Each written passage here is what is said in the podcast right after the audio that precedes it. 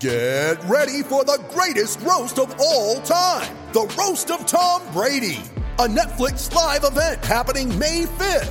Hosted by Kevin Hart, the seven time world champion gets his cleats held to the fire by famous friends and frenemies on an unforgettable night where everything is fair game.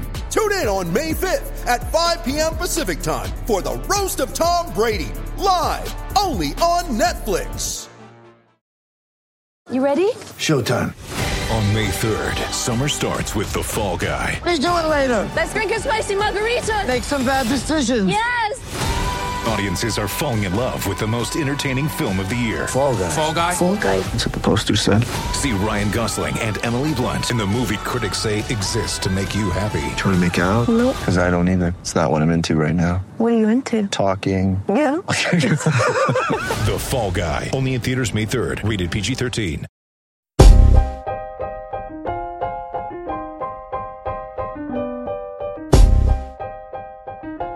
Welcome back to the Banners broadcast. I'm your host, Chris Grenham, and on today's show, we'll welcome in Andrew Doxy of CelticsBlog.com to discuss the Celtics' recent two game losing streak following their eight game winning streak. The Celtics dropped Wednesday night's game at TD Garden to the Phoenix Suns after Aron Baynes went down two minutes into the first quarter. He'll miss the next four to six weeks following hand surgery that he had on Thursday. Doxy and I will discuss everything from the Celtics' thin front court to where they go from here Jaylen Brown's role going forward over the next month or so, the Celtics' upcoming schedule, and of course, Time Lord. Today's episode is brought to you by our friends over at 1 in 100. Go to 1in100.co for your chance to win killer Patriots, Celtics, Bruins tickets, concerts throughout New England, whatever you can think of. And your first entry is free. Why not go enter to try and win tickets to tonight's game, Bucks, Celtics, TD Garden? It's a no-brainer. Go over to 1in100.co 1-in-100.co. That's 1-in-100.co. Now we welcome on Andrew Doxy of CelticsBlog.com. Doxy, thanks for coming on with me on this wonderful Friday morning. I appreciate you getting up. Hi, hey, hello. Thanks for having me.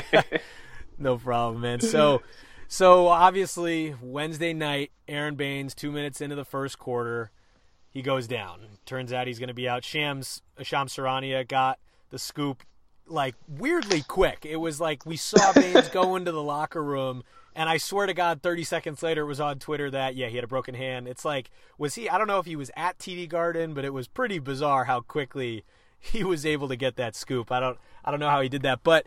Of course, that's a big loss. The Celtics were already thin in their front court with Al Horford missing the last six games. He'll miss his seventh tonight against the Milwaukee Bucks, who have that guy named Giannis who's pretty big, and so they'll struggle you know, any team with a decent front court struggles to guard him. So, what do you see? Let's first start with that. What do you see tonight against the Bucks? Who do you see matching up with Giannis, and and how do you think the Celtics front court is going to handle that?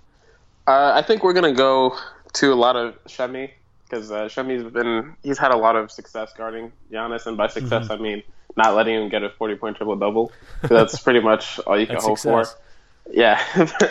Um, I am a little concerned because the last game against the Bucks, which was uh, it was it was mostly tight for the, it was tight for the most part, but the reason why I felt we were so successful in that game was because we ran the Al Horford, Kyrie Irving pick and pop to death, and Brook Lopez just couldn't guard Al Horford in that situation. So I'm a little worried about how we're gonna just maneuver this game without Al Horford. But another thing I'm worried about is Daniel Theis getting into foul trouble because with just him and and uh, and Rob Williams, Time Lord. Um, it's if if any of them get into foul trouble, we're kind of in a bad spot.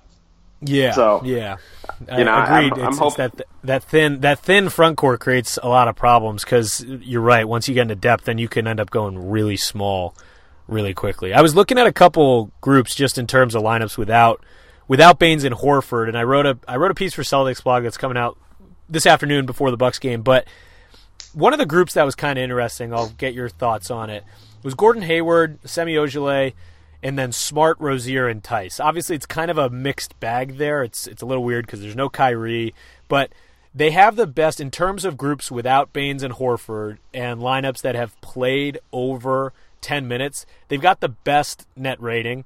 Uh, they're at 71, I think it was.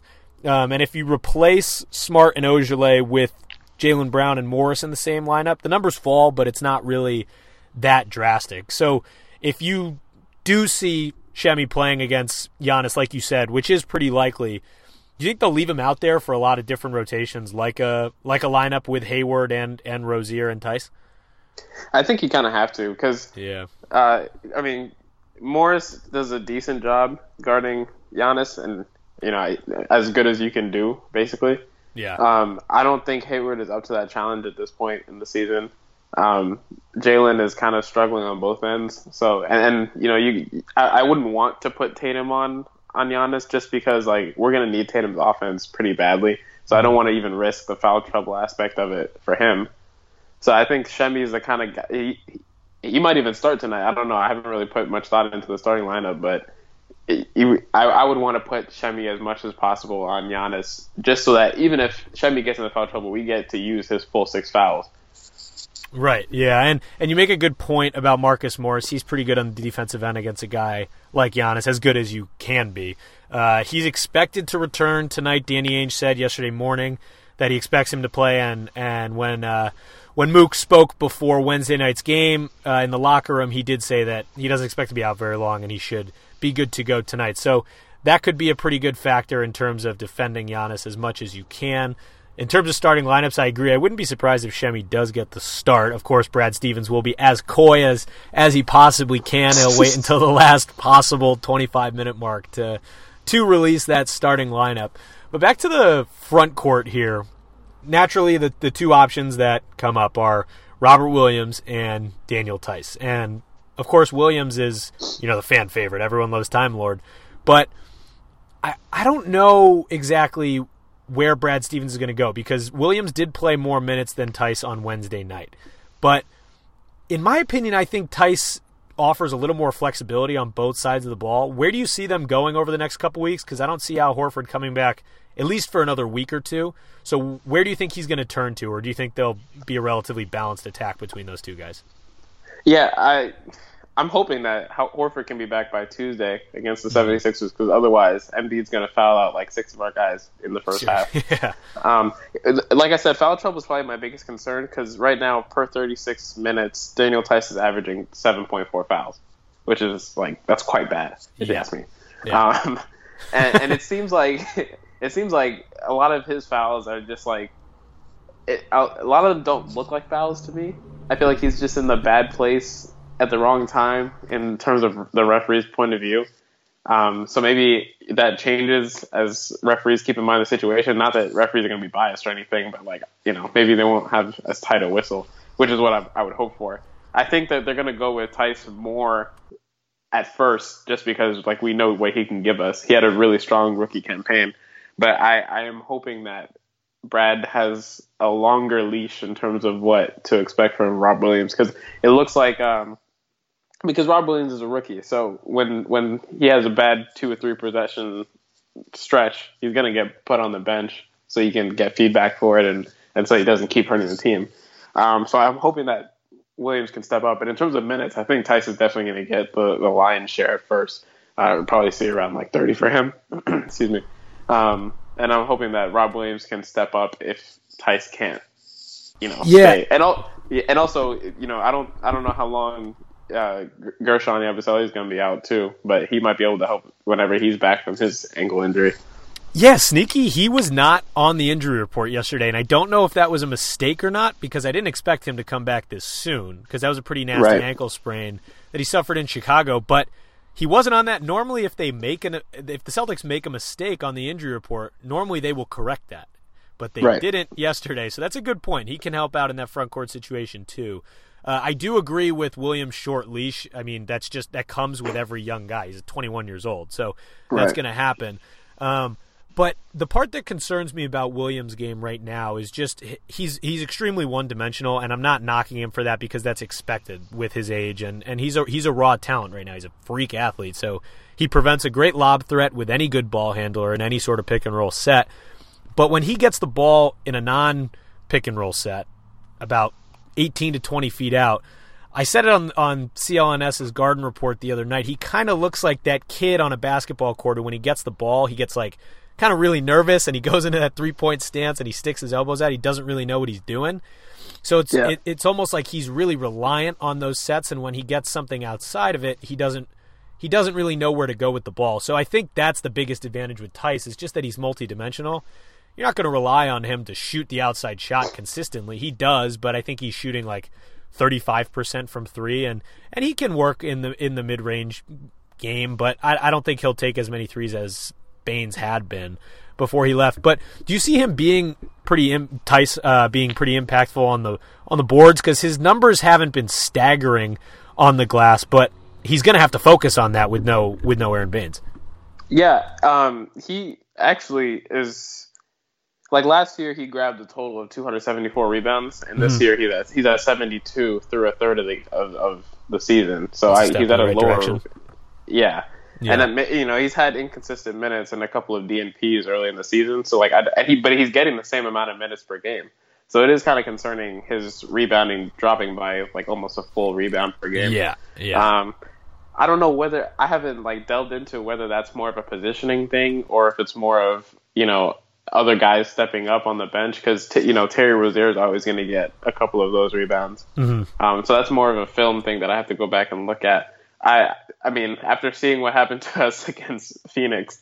Um, it, it is a concern, which is, again, I'm already having nightmares about Tuesday's matchup with Philly just be, just for that reason. Um, and I feel like Robert Williams is better at Theis in terms of securing rebounds for the team, at least. yeah, definitely. Yeah, maybe maybe that's because he he's a stronger, younger, more athletic guy. But from a, from a scheme wise, it just seems that we get more rebounds when Robert Williams is on the court. So that's something that like I'm concerned with with the starting lineup because I'm I'm pretty sure Theis is going to start um, uh, for most matchups at least. I uh, y- yeah, I, I would I would agree with you there. I think, in, at least in my, I haven't really dove too deep into film in terms of Theis, but when I did look at it, there was a lot of a lot of sets where he he's involved in a lot of high ball screen uh, Yeah. action, which of course is going to bring him away from the hoop. I mean, that's it's tough to dominate the glass when you're up above the break, but I'm sure that will change without Baynes. It it has to, you know. But uh, but yeah, I think you're right. Obviously, they're they're better on the glass with Robert Williams in there, and he just creates mismatches for a lot of big guys because his athleticism can simply beat people to balls when when it's Yeah. off the glass. Changing gears a little bit here. There's been a lot of back and forth about Jaylen Brown recently. I'm gonna put leave this pretty simply right now. Where do you stand with JB right now? There's a lot of there's a lot of hate and a lot of defending, at least on, on Twitter right now with the Celtics wing. So where do you stand? He's kind of in a in a weird spot right now. I'm in the Jaylen Brown respecters camp, and I like that. so I like that. I'm yeah. with you. because I mean, at the end of the day, I'm gonna I'm gonna trust that the the really like he played what 90 95 games last season, Yeah. And I'm gonna I'm gonna trust that season where he he took off as opposed to a 20 game sample this season. Like I like that. That's fair. I, I do think it's weird that basically this year is what I would have expected last year, and last year is what I would have expected this year. That's so a really kind of way to look at it. yeah, because like it, it, this year is a typical sophomore slump, except he's a junior or a third year player, I guess, if you want to go by NBA terms. So it's it's it's just odd. I I did anticipate that he would have the hardest adjustment coming into the season because he was essentially the first and second option in the playoffs, you know, with Jayson Tatum, and he goes from that to being essentially fourth in the starting. At least to start the season, he was fourth in the starting lineup behind Kyrie, uh, Tatum, and, and Hayward. So it, it's it's a big adjustment to having the ball touch your hands and, and making plays, you know, every play as opposed to you know sitting in the corner sometimes and all that.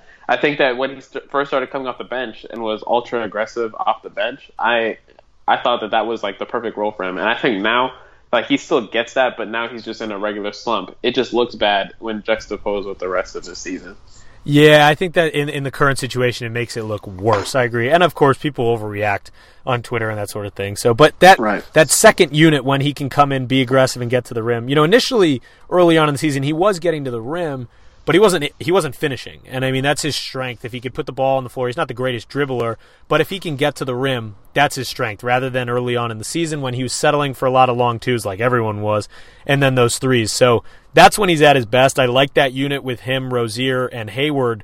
You know, running the second unit. I think that's their their best bet. How long, in your opinion, do you see them running with this starting lineup? Say Baynes returns or, or Horford returns in the next couple weeks, and uh, and they run with the two Marcuses in that starting lineup. Do you see that going for, you know, the next month, two months into the All Star break, or do you see if Gordon Hayward makes improvements, maybe them trying to reinsert him into the starting rotation? I think with the current team being the way it is, I think the only change that should happen in the foreseeable future is getting Hayward back in there.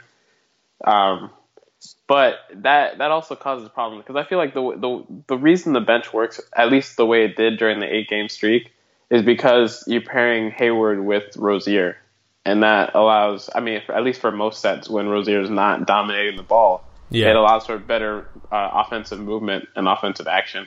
So I think that so when you take Hayward out, it, it kind of creates an issue with the bench, especially if Jaylen and Terry both struggle.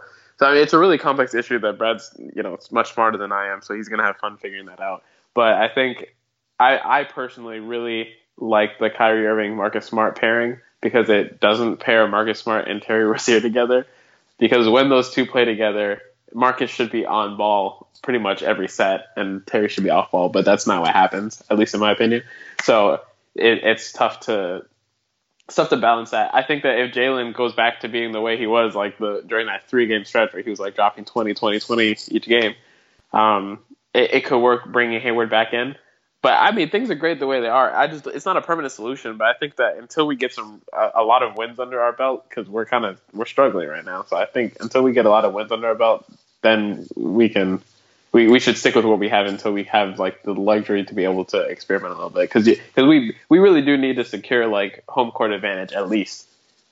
Yeah, and I, I, I 100% agree with the Terry Rozier dynamic where he's, I think he's significantly better off the ball. And I, and I thought it was interesting when they initially changed these lineups. I thought that would be my main focus, but it kind of worked with Marcus Smart. He, he was on the ball a decent amount with Kyrie Irving working off the ball, and it just opened a lot of flexibility for Brad Stevens. But I agree, if you do move Hayward back into that starting lineup, where does Terry go with that second unit? Because he is you know he can be a point guard. We saw it last year during the playoff run. But when he becomes it goes through these ball dominant stretches his shot selection kind of goes away and it's just not it's not peak Terry like we want to see. So so that that that will be you know interesting to kind of monitor down the line Today's show was also brought to you by Blue Chew. Guys, you remember those days when you're always ready to go? Well, now you can increase your performance and get a little extra confidence in bed just by going to bluechew.com. That's blue like the color blue. B-L-U-E chew.com brings you the first chewable with the same FDA approved active ingredients as Viagra and Cialis so you know they work. You can take them anytime, day or night, or even on a full stomach. And since they're chewable, they work up to twice as fast as a pill, so you can be ready whenever an opportunity arises. Now, I gotta be honest with you guys. Uh, it's maybe in the works. Did I get some of this? I don't really know. I don't really need this, but it was, you know, you always have to kind of do it in your own, like, uh, they always want a little testimonial, right, attached to these ad reads. And I thought it would be a fun idea to maybe give it a shot see how it goes. I'll let you know as time progresses. Trust me.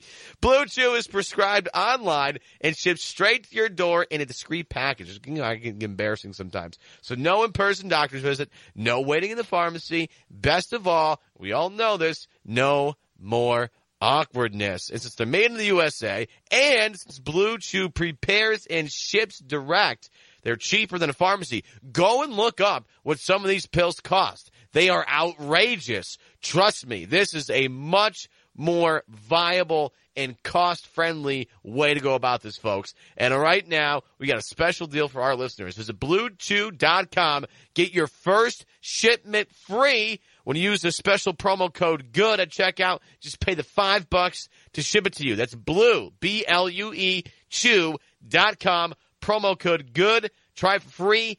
Get that $5. All you do is pay for the $5 shipping. Blue Chew is the better, cheaper, faster choice. And we thank them for sponsoring the podcast. Now we got to go just very briefly. I am personally not a fan of doing this during the season. I I would love if this conversation could just end, but I want to talk Anthony Davis very briefly. Just very very briefly. Of course, the Celtics cannot acquire him until uh, until excuse me, Kyrie Irving's contract is you know re-upped this offseason. If you have any questions about that and you're listening to it, go talk to Keith Smith. He would love he would love to answer all of your questions about that. What Also, while you- you're at it, ask them about the the the the, the injury exception. From yes, last year, if- yes. Ask yeah. him about the designated player. Exa- yeah, perfect. It, it's all of his favorite questions. Just run it, run them by Keith. He'll talk to you all day about that. Um, I'm kidding. Please don't. He too many people. He, he has done that with far too many people. He's written too many posts. That man is a saint for writing as much as he did about both of these topics. But on Anthony Davis, right now the Celtics are in an interesting spot. Obviously, they have loads of assets. Some of these draft picks aren't necessarily going to be as high as they had maybe thought, at least where the standings stand right now.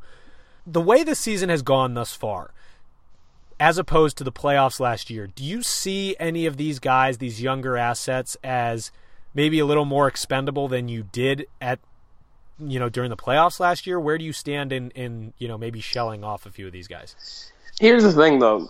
When when we when we see guys struggle, it, it you know the initial reaction, at least the hot take reaction, is to be like, all right, you know, we're gonna ship him out for Anthony Davis, but like the team executives in New Orleans are also seeing the same guys struggle. Right. Like Yeah. so so we're all you know we're sitting here like oh man Terry Rozier's having a terrible season. I hope somebody pays him twenty mil. Like if he's having a terrible season, what team is? I mean, obviously there are team executives who make bad decisions sometimes, but like the likelihood drops down with every time we say oh we should trade him eh, because because he's doing poorly. So it's it's just weird that that you know we're like oh man uh, Jaylen Brown's having a terrible season. We should send him in a headlining a package for Anthony Davis, the greatest big man in basketball. Like there, there's like a disconnect there. That's a I very don't- that's a very valid very valid disconnect. I, I, I that's very good. You know, not a lot of people have pointed that out. It's almost like we're all the experts on Twitter, but we're hoping that no GMs are watching the Celtics games, or maybe no one's listening to us on Twitter. But it's a good point. They're seeing the exact same things. I've seen a lot of people. Obviously, there's those jump conclusions like, ah, Jaylen stinks. You know, get rid of him. It's ridiculous, of course. But Yeah. Oh, I, right. I kind of do understand people who are saying, you know, this time last year, I don't think I would have traded a Jaylen Brown or even a Terry Rozier or any of these guys for someone like Anthony Davis. In my opinion, I think that's crazy to just shoot that down, no matter how well they're playing, because it's it's Anthony Davis. I mean, this guy He's the best big in basketball. by far, yeah, in my opinion. So, like, you're ridiculous to shoot that down, no matter how well they're playing.